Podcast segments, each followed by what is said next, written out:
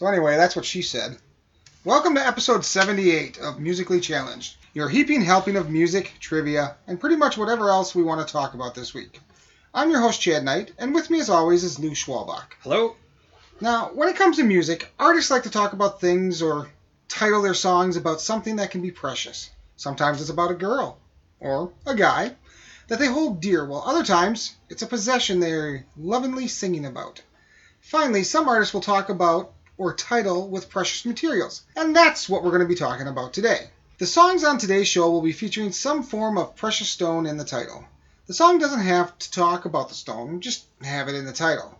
Don't worry, we're not going to go into cut, clarity, color, or carats, or any of that nonsense, which is good because I have no idea. No, they pretty much when we went shopping for that kind of thing, they pretty much told me what I wanted. Okay, so there will be no genre restrictions, so this will be open season for anything that we could come up with. So load up your rock tumbler and polish your stones while we get the show started.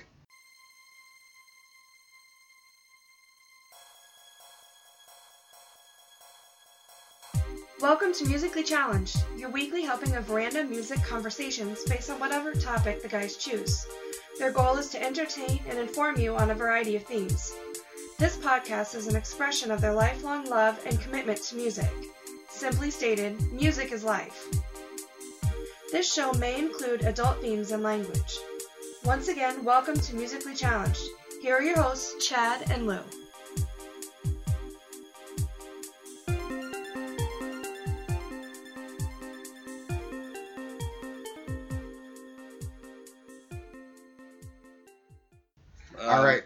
That sounded a lot worse than I intended it to, but you know what? Can't take it back now. All right. So how are you, man? Pretty good. How about yourself? Uh, you know, I can't complain. It's uh, countdown has started for vacation now. Okay. It's a bit muggy out today. It well, I yeah, I, I went grocery shopping this morning, so but I hadn't. It wasn't too bad then, but it's getting worse. We, yeah, it's getting worse, and then with all the out of towners that are here, it's just it's Well, it's Trouble. it's it's what uh, Chalk Fest this weekend, Rib, Fest this Rib weekend. Balloon Chalk Fest, and there's like four other festivals that are going on. Right yeah, it's it. There's a lot of stuff going on in Wausau. Right. which was really weird. We went to dinner last night when I got home from Kansas City because nobody wanted to cook, you know. And Molly was working at uh, where she works, and uh, we get there and we figure it'll be dead. Rib Fest, Balloon Fest, you know, all this stuff. No, because everybody's in town. They want to eat out. Yeah, it, it wasn't horrible. I mean, we got seated right away, but we were like the last open seat in the restaurant. Nice. So it was it was kind of interesting. But uh, other than that, you know, it's been been a whirlwind this week. I've just been crazy busy, man. So hopefully, Hopefully your words will make sense. yeah, that's what I'm hoping for. So should we go ahead and uh, just get liquored up? Sure. All right. Now normally this would be my session to bring a beer, Mhm. but because I was out of town, you brought it this week. So why don't you tell us what you brought? All right. I brought an amber ale by Milwaukee from Milwaukee Brewery. Brewery. Now called- we've done Milwaukee Brewery before, But a different flavor, right? Yeah, and this one's called Louis' Demise. I'll be honest, the title is what grabbed me, yeah, I would have figured. and I mean, because amber ale doesn't mean anything to me. We'll give it a try and see what it is. I mean, really, there's 12 fluid ounces. Mhm. It doesn't say a percentage, but I'm guessing in that 5 to 7%. something like that. Yeah, I mean, I'm sure we could go on the mkebrewing.com and find out, but I really don't care that much. Exactly. Let's do it. That's. You know, earlier before the show, you said that it smelled kind of basic. Mm hmm. It's kind of what it is. Uh, There's nothing really too special about it. Yeah, no. Um, it's, it's there's definitely a back end. there's a back end, a little hoppy back end, but it's not a horrible one. No, Um, there's definitely malt in it. It's got a nice balance between malt and hop, but there's not a whole lot of anything to it. no. I just hope that it doesn't keep building on the back. Yeah, which is something that you know we deal with from time to time. So it, it's like anything else. All right, so with that, um, I suppose we should uh, go Rate it. ahead and rate it. Yep, All right, I'm gonna go with the bar. that's where I was going to. Not because it's bad, but it's not good either. No, there's nothing special about it. Yeah, I mean, that's I can thing. get the same thing out of Budweiser, right, and probably for less money. most likely. So all right, why don't we go ahead and do one of my final trivia questions? It's this. It's three more today and two more. Right. All right. So, No, two more today and the next week, and then after that it's episode yeah, 80. Yeah, 80 is all you. Yep. What 1985 cartoon featured a backing band called the Holograms, a rival band named the Misfits, and centered around Jerrica Benton and her alter ego Superstars Adventures? Okay, um, I think I know the answer to this, but we'll wait till the end as always. All right, do you want me to reread or no? Um, we always do, so All right, so what 1985 cartoon featured a backing band called the Holograms, a rival band named the Misfits, and centered around Jerrica Benton and her alter ego Superstars Adventures? okay. So, that is your question, which I'm pretty confident that you would know, but you know, hell, I don't, it's hard to tell because there's certain things that pop culture you're on it, like Blue Bonnet, as it were, and there's other times that you're just. I, where, I, where were you when that I, I missed that one. yeah, the boat left and you were on the dock still. so- Yeah, yeah. No, and that's I mean that's that way for everything. I'm sure there's stuff that if we thought about it and really went into it that I was into that you would have no clue about. Oh, absolutely. But And yeah, I'm sure is- we're going to come across some of that stuff too. Yeah, as we start doing the uh, the other ones, but Right. all right. So why don't you go ahead and uh, kick this one off? All right, so I'm going to go ahead and start off with Diamonds Are a Girl's Best Friend by, well, sung by Nicole Kidman. It was in Moulin Rouge, Mhm. the Baz Luhrmann movie. It was originally written by Jules Styne and Leo Robin, and it was first sung in the Broadway production of Gentlemen Prefer Blondes by Carol Channing. But it got its main legs. Hi, Carol Channing. Yeah, it got its main legs in life when Marilyn Monroe sung it in the 1953 version of the Broadway musical done to film. It's been covered by a ton of different artists, including Eartha Kitt in 1962 and Kylie, Min- Kylie Minogue in 2007. Wait, wait. Eartha Kitt did this? Mm-hmm. I gotta look that up. All right. I love Eartha Kitt. Now, this version is from the 2001 film Moulin Rouge. Um, Kidman is a courtesan that at the aforementioned cabaret and sings the song, or well, really most of it actually. The actual track is called Sparkling Diamonds, as it does change some of the lyrics and includes a bit of Madonna's Material Girl in it. Her character's job was key. It was all about who could earn the most green and gifts from the guys they encountered, and it made perfect sense for the song to be included.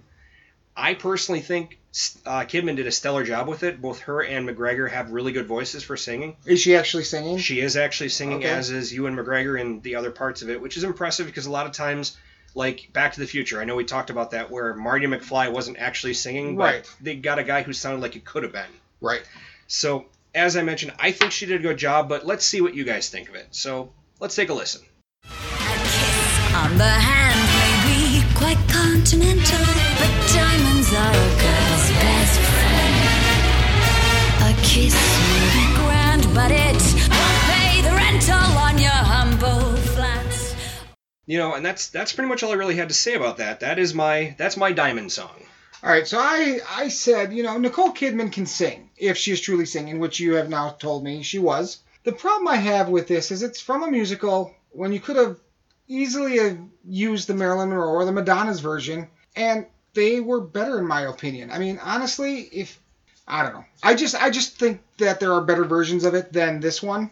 But you know, if you don't want my opinion, you're listening to the wrong show. You know, and I'm not gonna lie, I have a bit of a soft spot for Nicole Kidman, anyways. So I might I kind of have a hard spot for Nicole Kidman. Well, yeah, wasn't to go there, but yeah, but so that could have been swaying my decision a little bit. So Well, I mean, fair enough. I mean, it's not a bad song. I always kind of revert back to the whole Marilyn Monroe version of it, and now, but now, who knows? I found out Eartha Kitt has a version, so there may be a new front runner for me. all right, so what's your first song? All right, so I'm going to start off with Diamonds and Pearls by Prince and the New Power Generation.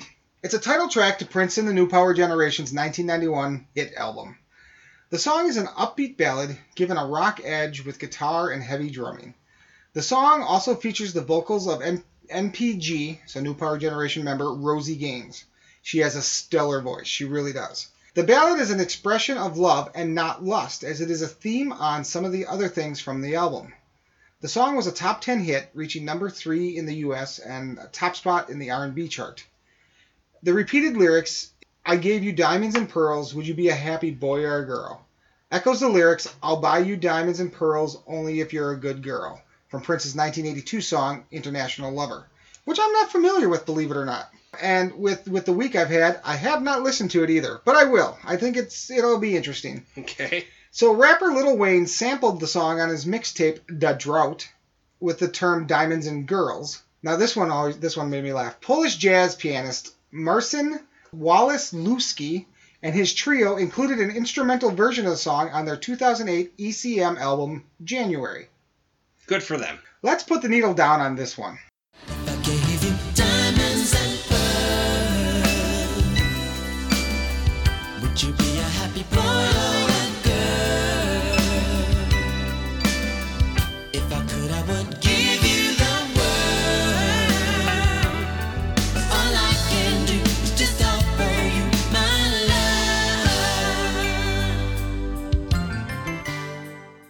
So, there's not a lot to say about this song. It's one of those songs by Prince that I really absolutely love.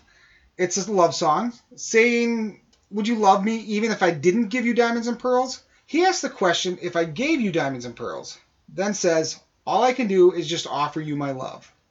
So the guitars and the drums pick up somewhere in the middle of the song, and it really does give it an edge that's, you know, rock and roll. All of this is great, but his voice is what really gets me going in this song he has such great voice and such great range and he uses it so well in so many different songs and this is one of those songs what are your thoughts You know, and it's funny because you mentioned that this is a uh, a rock song and everything else, and this I consider to be like a mellow groove because I mean I've heard a lot of Prince stuff, and this is just it seemed to me a bit of a slower one for him. well but they're, Um. they, they definitely do pick up with the guitars and drums in it Right, and I honestly, I mean, I'm the opposite end of the spectrum. I can't really say I'm a fan of this song. It's too slow. okay I like Prince's other stuff. I mean, there's a few of the songs like Seven for whatever reason. I, I don't know why, but that song is just great. I love that song. yeah it's not a bad song And maybe it's the little little finger ching things or whatever. I don't know, but this one, when he slows this stuff down, I get bored, okay and that's this song kind of bored me. So that is, I'm not saying anything against the guy. I'm just saying this song doesn't do it for me. okay fair enough so why don't you take us into your second song We're gonna go with Emerald by Thin Lizzy, and this is one that I didn't even know was out there until I started looking for gems. And it's a song. i agree i had not heard this one I'm glad I did though. I enjoyed it. Now, Emerald was a B-side to The Boys Are Back in Town, which everybody knows that song. right It also made it as a track on 1976's Jailbreak. Thin Lizzy is a band that formed in Dublin in 69, and former band leader, lyric writer, lyric, lyricist, yeah okay, and singer Phil Lynott was intrigued and or obsessed with Irish history. why not Lynott. oh line it i thought you said why not and i'm like that's a hell Why, of a why last, not? that's a hell of a last name And he was obsessed with like the history, including like the bloody battles and the Emerald Isles. So this song was said to be an ode to said battles, speaking of men with their shields and swords to fight the fight they believe to be right and overthrow the overlords. so it's a song of might makes right basically, yes. But then again, wasn't that what Ireland was all about? Yeah, absolutely. So, Jailbreak, the album, in all, is a good album, and the song was eclipsed by the title song Jailbreak and The Boys Are Back in Town. Because honestly, if you ask anybody what else is on that album, they're not going to know. Right. I personally think it's a shame to be considered a B side or a deep cut because I think the song is decent. Um, I like the call and answer dual guitars and that Thin Lizzy's become known for. Mhm. It's just an enjoyable song, and let's take a listen and see what you think.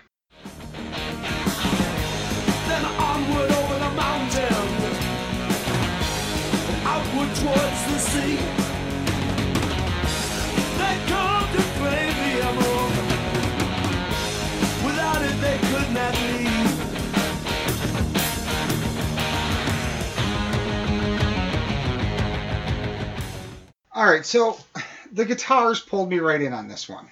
Now, I'm not the biggest Thin Lizzy fan, but a song about shields and swords with a lot of guitar and good guitar makes Chad a happy boy. I mean, there's no there's no lying about it. I, I love guitars. You know, they were trying to capture or steal an emerald that without it they could not leave. So it's a it's a pillaging song. It's a might make right song, that kind of thing. But Uh, maybe the Emerald is some form of transportation, like a like a boat. could be could be a woman even. That could be. I mean, they don't really say for sure. Draw your own conclusions. Yeah, exactly. Now, I don't have a whole lot to say about this song. I never heard it before, you know, getting a list from you of what you were going to do. Mhm. But it's a decent song. I like it. Right. And I and as I mentioned before, you would never know it unless you look at the album and be like, "Oh, look at that." Right. Yeah, yeah. This is not something that's going to be played on an, an oldies station. No, unless you're doing like like when Cooper does deep cuts and, Yeah, thi- and he things might like that. he might play something like this. He but- may, but just on your run of the mill classic rock station, it won't be played. Right. Absolutely. So All right, so up next, I'm going to change pace a little bit here, and we're going to go with uh, Black Diamond. It's a song by American hard rock band Kiss, written by rhythm guitarist Paul Stanley. Black Diamond was written almost exactly as it is, he said, except that the riff wasn't there. Gene brought that part in. It's all about arrangement and embellishment. That's what you're supposed to do in a band. Come in and add something. But that doesn't mean you wrote the song. It almost sounds like he's a little bitter on the end of that. Like, it's uh, like kind of a backhanded comment. Right. And everybody knows that that Gene Simmons is kind of like everything Kiss is him, so that might be a little backhanded Gene. It could be who knows, but Well, you know, I mean, when basically you are the face of the band and a face for radio to be sure, right, I can see where the other three members might get a little bitter. yeah. So the song is on the closing is the closing track on the band's uh, first album, Kiss, released in 1974. It begins with an acoustic opening sung by Stanley before a furious riff enters. Accompanied by Peter Criss on lead vocals, it fades out with Ace Frehley's solo in a sort of studio trick. The song is also characterized by its noticeable use of chorus and its ending. The tape studio version was slowed down almost to a standstill. The live version is usually sped up in tempo, combined with stage pyrotechnics and a rising drum platform. That would be so fucking awesome to see. They did pyrotechnics at Kiss concerts? Yeah. And, No and way. the- did you know that the, the the drum set went up and down? I, I'm I did not. I mean, I've seen it. I've seen the footage of Yes, it. yes, I did. I know, I know you did. but I've seen the footage of it. But I think to see that live would just be amazing. You know, and any time that they have stages or anything moving around, it's pretty amazing. Trans Siberian Orchestra, the whole stage was a transformer. Oh, nice. I mean, the whole damn thing changed. It didn't turn into a robot or anything, but I mean, with the pulleys and everything, they did that and they made it snow indoors. nice. And then when I when ACDC, they had a scissor jack that Angus went out and actually rose way up in the air, like maybe about 30 feet up in the air, playing during a song, came back down, then walked right back to the rest of the band. Nice. The band would often play Black Diamond to close their concerts. Even after Criss left the band, the song was still performed, featuring his replacements Eric Carr and Eric Singer on lead vocals during their respective tenures with the band. Let's get on this Black Diamond.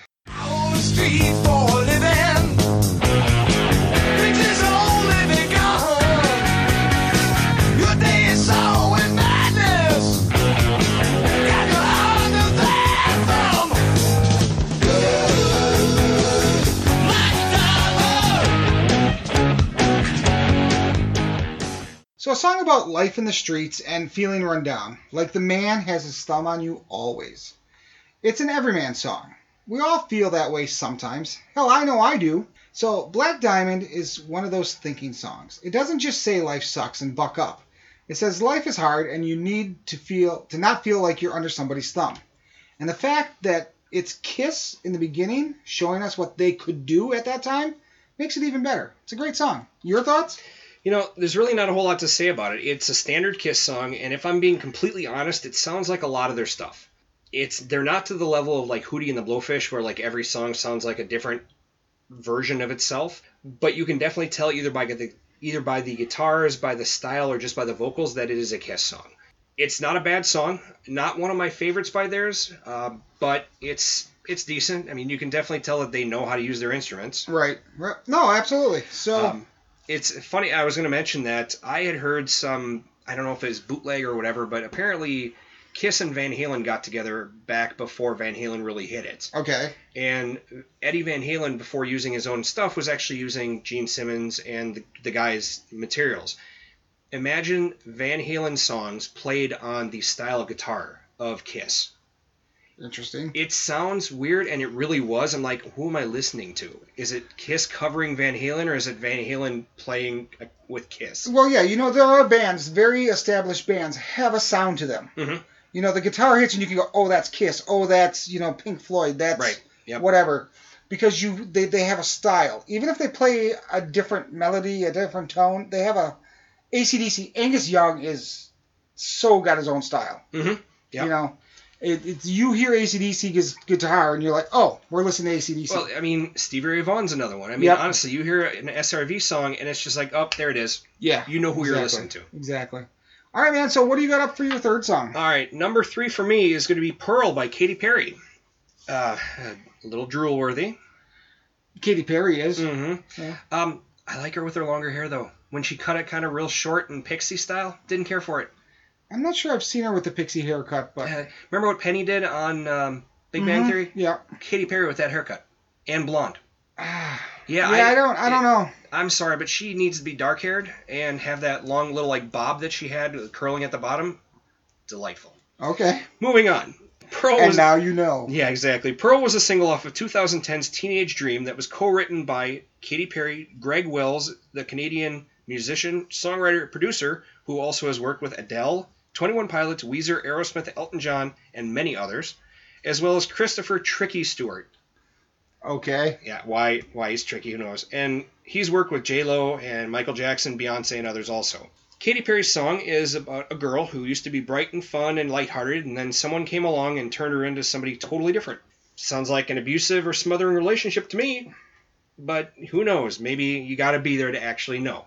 The song goes back and forth from she to I, which makes it sound like it was personal. You know, like, hey, I'm asking a question for a friend Right. you know the song is a bit of a sad tale but due to perry's singing style it almost makes it sound like there's some hope and things will turn around to the way that they were maybe i'm reading into it but i'm trying to be positive on this one let's be positive and listen to pearl Oh, she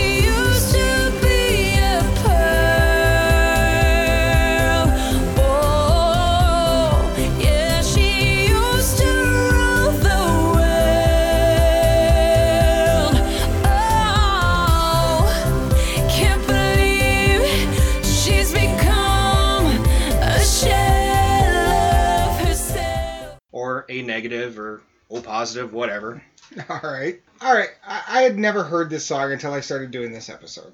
I mean, it uses lots of imagery from what I call the old world, you know, old Europe or whatever. And it's basically a song about a woman who was once strong but who has been bullied or unceremoniously subdued by a man. I'm not a fan of the song. It, it's basically man bashing, and I'm not overly cool with that. I, I have a big problem with that, actually. does it actually say it's a man though I believe it does early in the song. okay like he did this to Yeah. you or whatever okay it's just one of those things. If this same song was sung by a man and the blame went the other way, there'd be hell to pay. hmm That that's it. I'm, I'm gonna shut up now. That's all I have to say about the song. all right so let's go with your next song then All right. My next song is called Diamond Ring by Bon Jovi. Now, there's not a lot written about this song. It's a pretty straightforward love song. I know it because it was in my wedding over 20 years ago. It's not an overly well known Bon Jovi song, which came off of its 1995's These Days album. It could almost feel like a throwaway love song to some people. Musically, it's not anything amazing. Lyrically, it's sentimental to me. So let's see what all of you think about it.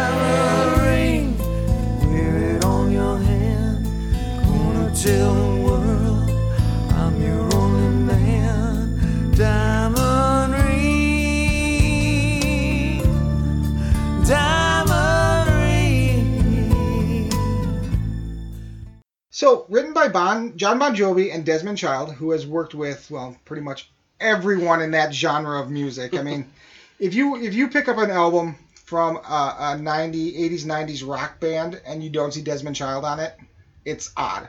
Hmm. As a songwriter, like I said, he is everywhere. Anyway, as I alluded to earlier, I love this song and it has a very strong emotional ties for me.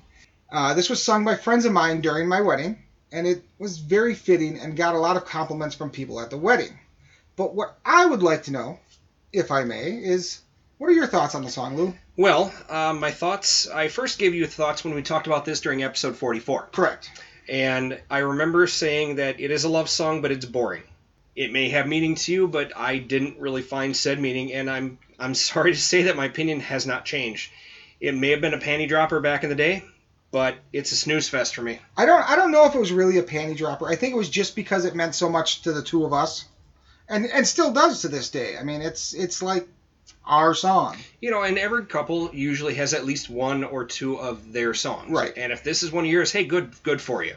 I mean, it's just it's just not my. my no, and. I get that. I totally get that. And I think I alluded to that when I was writing about it because it's it's nothing amazing as as far as if you just break it down as a song. If they sped it up just a little bit, I understand it might lose a little bit of the feeling, Mhm. but if they even added just a, maybe a half again, a little faster on this one, I think it'd be more successful. Quite possibly. But in any respect, All right, so let's move on. all right. So this is going to get the award for the most jacked up song and that is Sapphire Bullets of Pure Love by They Might Be Giants. Hey, look at that. It says the most jacked up song I've seen. No. Wouldn't surprise me though, because this song, yeah. So Sapphire Bullets of Pure Love is a song off of 1990's Flood and is one of the shorter tracks in the album, which is, really isn't saying much considering that the longest track on the whole album is only three and a half minutes long. Yeah, but this was what? Under a minute, wasn't it? Or just over a minute? Something like that, right? And the shortest track on their album is 28 seconds. Yeah, how That's not they- a song. no, it's not. It's an advertisement. Yeah. So and, and I just it really anyhow the song is like a computer theme from an 80s movie and the lyrics are pretty rudimentary and they don't mean anything. Like really, I have no fucking clue what they're trying to accomplish here.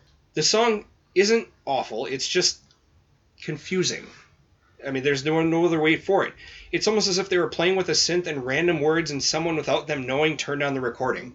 Like, "Hey, we're going to record you guys fucking around." Possibly. They might they might be giants can do good music. I promise. Istanbul and Particle Man are actually very good songs. They're also on this album, and there's also the Boss of Me song from Malcolm in the Middle, which is an entertaining song by the band. Yeah. I just think this effort was not their best, or it's amazing and my taste is terrible. Uh, you guys can be the judge, and let's take a quick listen to a short snippet of a tiny ass song.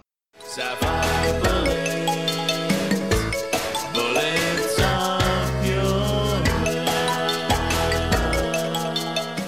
Yeah, how many seconds do you actually get of a snippet on this one? Oh my god. I mean, the fair use, which we talked about before, is 30 seconds or 10% of the song, whichever is less. Right. So, five minute song, you get full 30 seconds. Anything less than that, you have to figure it out.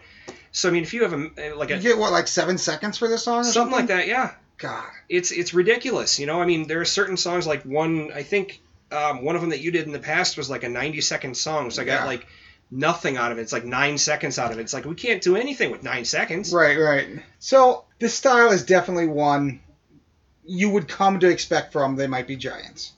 I've never really been a big fan of They Might Be Giants. Like most bands, I can find a song or two that I enjoy. But for the most part, this really short song is weird to say the least. I don't understand what they're trying to get across.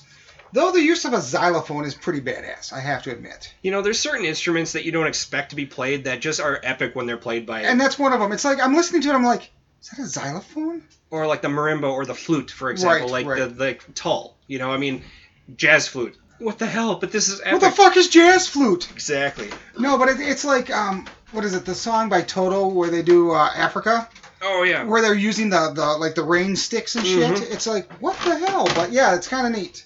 So moving on. Up next, I'm gonna actually do a Beatles song, but it's not gonna be at the end of the at the end of the episode. So, "Lucy in the Sky with Diamonds" is a song credited to Lennon McCartney that appears on the Beatles' 1967 album "Sgt. Pepper's Lonely Hearts Club Band." Now, John Lennon started production of the song, and then Paul McCartney contributed to it in a songwriting session. Lennon's son Julian inspired the song with a nursery school drawing he called Lucy in the Sky with Diamonds. Shortly after the song's release, speculation arose that the first letter of each of the title's nouns intentionally spelled LSD. Lennon consistently denied this, insisting the song's fantastical imagery was inspired by Lewis Carroll's Alice in Wonderland books, a, a claim repeatedly confirmed by Paul McCartney. Okay, so I have to agree if that's where they took the imagery from, that is a fucked up book. That whole series is Mhm. is messed up in the imagery. Well, it's like the Oz books too. Right. So, despite persistent rumors, the song was never officially banned by the BBC and aired contemporaneously on BBC Radio at least once on the 20th of May 1967. As the Cheshire Cat may say, let's see what you hear.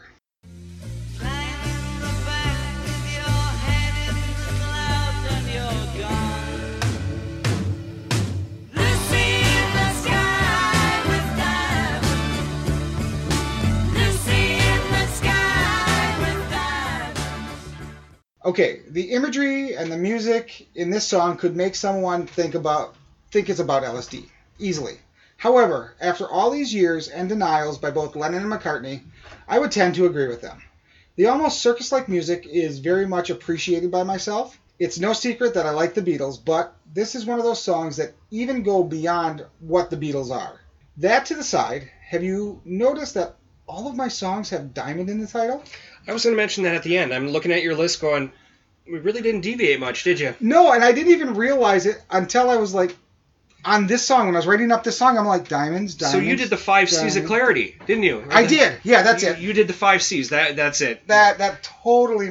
You know, next time I'm, I'm sure we'll do a second musical gem somewhere down the line. I'm gonna have to try harder to find a different gem. And I'm gonna give you shit if you don't. I would I would hope you would. Actually, I was surprised because you you had brought up like, oh, you've already done Black Diamond. I'm like, that's okay. And then I'm like, you never once said, dude, every title has diamond in it. And I'm gonna be honest. The reason I didn't is because I know how much of a time crunch you're on with work, and and I'm like, you know what? Fuck it. I'm not gonna worry about this. I'll bust his balls about something else. See, that's that's what I figured it was. You're like, oh, it's all diamonds. I'm gonna bust his ass at the end of this thing. No, you just you have one in the can for that. How about that? All right. So, what what are your thoughts on this song? Okay, so the song may or may not be about drugs, but there is one thing that nobody can argue with. It's a gem of a psychedelia song done by the Fab Four. I agree. Pun intended. I enjoy listening to the song when it finally kicks in. The opening is a little bit whimsy, that I, it's just whatever. I can only imagine that listening to this song when you're tripping balls would be an experience. It would have to be. And you know, I think my job is not going to allow me to do that because that the one day I do this, I would get randomly drug tested. that that would be my luck. Yeah, that's true. That's that's the way these things go. It's called Murphy's Law. Or it's called somebody calling it in.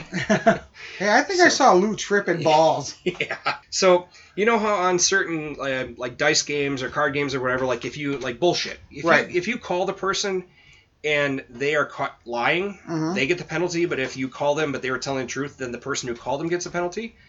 That should happen when somebody calls them on drug testing. If if that if life worked that way, there'd be a lot less people just trying to get people in trouble. Yeah, well, yeah, exactly. So I'm going to move on to my last one. Okay. My last one I have is Topaz by the B52s.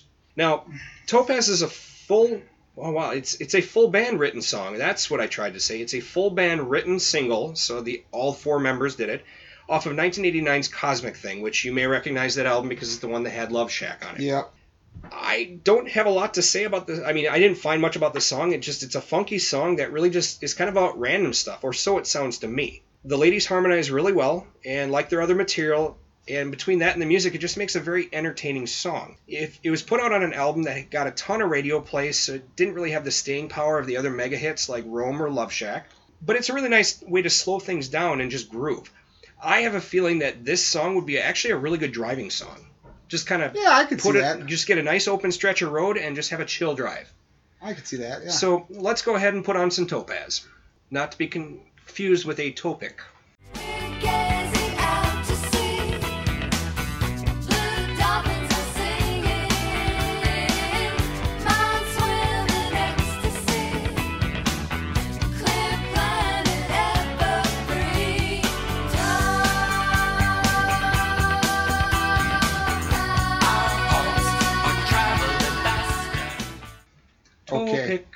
All right.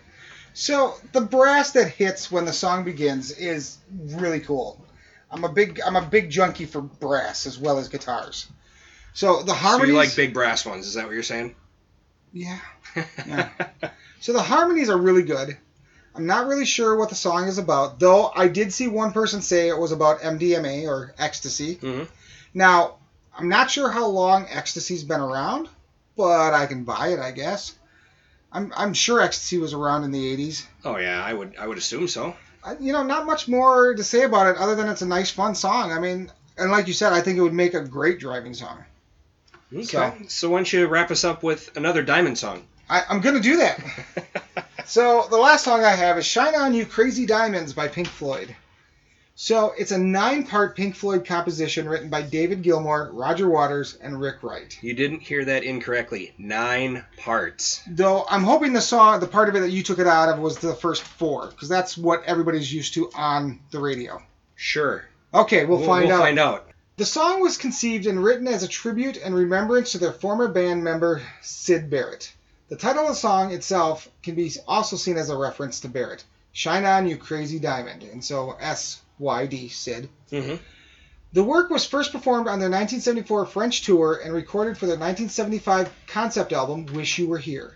It was intended to be a sidelong composition like Atom Heart Mother or um, Echoes, but was ultimately split into two sections and used to bookend the album, with new material composed that was more relevant to the album and to the situation in which the band found themselves. Let's see where this takes us.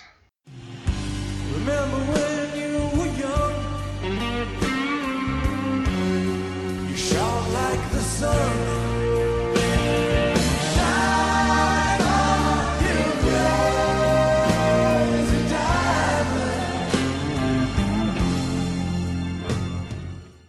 the psychedelia that Pink Floyd was known for in the intro almost identifies it as Pink Floyd, even if you don't know what you're listening to. Now, Syd didn't die until 2007, but after being ousted from Pink Floyd for mental instability and drug use, the guy still made this song for him. This is a 13 minute and 30 second song, and the first 8 minutes and 43 seconds is just music. Which means I was able to get 30 seconds out of it easy. Yeah, oh yeah, easy. So the song is about a guy who changed and maybe didn't have the control he should have. It's kind of a love song to the artist they lost due to drugs and mental issues. Great song, and we have only talked about part one. So, Lou, what are your thoughts on this one? Do I know this song? No, I certainly do not. As Chad said, it is a tribute to Syd Barrett, and that's actually pretty admirable, especially being so they kicked him out of the band. Mm-hmm. But he wasn't kicked out because he was a dick. He was kicked out because of his drug use and because Just of the mental instability. his mental instability. Yeah. And, you know, and instead of leaving people in a band who are losing their mind, it's kind of admirable also on the band members' part that they gave him an out Right, instead of basically making him the dumpster fire train wreck. right. Which I'm sure it would have ended up being. Right, right. And considering that Pink Floyd are still technically around to this day, it wouldn't have worked. Well, Roger Waters is still around using the Pink Floyd name. Well, right. Um, no, And and you know, on top of that, on top of his own drug use and, and mental instabilities, could you imagine all the shit that Pink Floyd through, went through in the early '80s and stuff when they broke up and then all went to hell? Could you imagine having that poor guy in the middle of that? oh yeah. I mean, you Would have destroyed him. right. Now, it's got great great instrumental work to be sure, but it's just not really my cup of tea. Supposedly, it's a really huge live staple to be played. Like it's 13 minutes on here, but then live it's like 20 minutes longer. Oh my God, it'd be like Albuquerque at the Weird Al concert. Right, you know, and this is one of those that I would probably take this song as a moment to use the restroom while I waited for one of my other favorite songs to come on. Because Yeah, I I really wouldn't that. miss much, especially if there's like 10 minutes of just instrumentals. Because anybody can noodle on a guitar forever. I Right. mean, I, I've seen Van Halen, and Eruption is amazing, don't get me wrong. But Eruption being an 11 minute guitar solo got a little long in the tooth, per se. Mhm. So, hey, there was my squeaky chair. So don't blame that one on Chad, that was me. all right, man. Uh, you know, it's um, we're looking at a slightly shorter episode here, which is fine, but we still have to get through trivia. We do. And I have a feeling that you're going to get this one because you are an 80s kid as I was. Yep. So the question once again, and we'll just read it a little slower to eat up some more time. Slow it down. yeah. It's like, what does a yellow what does a yellow light mean? Slow down. What does a yellow light mean? oh, God, Taxi was such a good show. Anyways, I digress. What 1985 cartoon featured a backing band called the Holograms, a rival band named the Misfits, and centered around Jerrica Benton and her alter ego Superstar's adventures? Okay, now I'm gonna answer this, but I got I almost like it's too easy, and like if I answer this, it's gonna be like, no, that was the cartoon they did after that. But I'm gonna go with Jem and the Holograms. Jem was the cartoon. Okay. And going with the theme of the episode, I could figure no better question right. actually. yeah, it was one, it was so- it was very topical. right. So what does that put me at? Oh, let's. Oh, crap. Let's find out. Of course, I've got your stats on a different page. Of course you do, but that's okay, because you'll get it figured out. Right. And in the meantime, I'm just gonna talk about random bullshit because I can. Well, okay, as of episode 77, which was last time, Yep. you were 26 and 25, so this puts you at 27 25. Woo, that means no matter what I do on the next episode, I have a chance. No, I will go into my hiatus over 500. You'll go into the All Star break. over, over 500. 500. Yeah, yeah. Okay, listen up, everybody. Turn up your volumes. Announcement. If you like this episode or any of our other episodes, uh, you can reach out to us in a couple different ways. First, you can send us an email at eclecticmediaproject at gmail.com, or you can also send us an email at musicchallengepodcast at gmail.com. Uh, if you're more into the social media thing, you can find us on Facebook at POI Network or at Musically Challenged Podcast. And of course, there's our third and final way. And that is Twitter. If you want to go ahead and get in touch with us via Twitter, we do post our episodes on there. Uh, if you want to send us a playlist, 10 songs, 10 artists, have a theme, great. If not, send us some love, send us some hate. We are at MC Podcast 17. Give us a give us a holler if you see the bone fingers doing the devil horns. You that you found us. Okay, I gotta say one more thing about this beer. Okay. Pumpkin. I taste pumpkin. I can kind of taste the spice. Yeah. I mean, I'm not, I don't taste the actual pumpkin, but like the actual pumpkin spice, I can I can buy that. But Okay. that could be because it's just the amber. Possibly. All right. Thank you guys for listening, and we'll talk to you next week.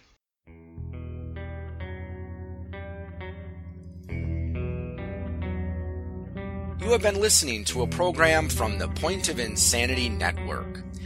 Visit us at poigamestudio.podbean.com for more shows. Follow us on Facebook and follow us on Twitter at POI Game.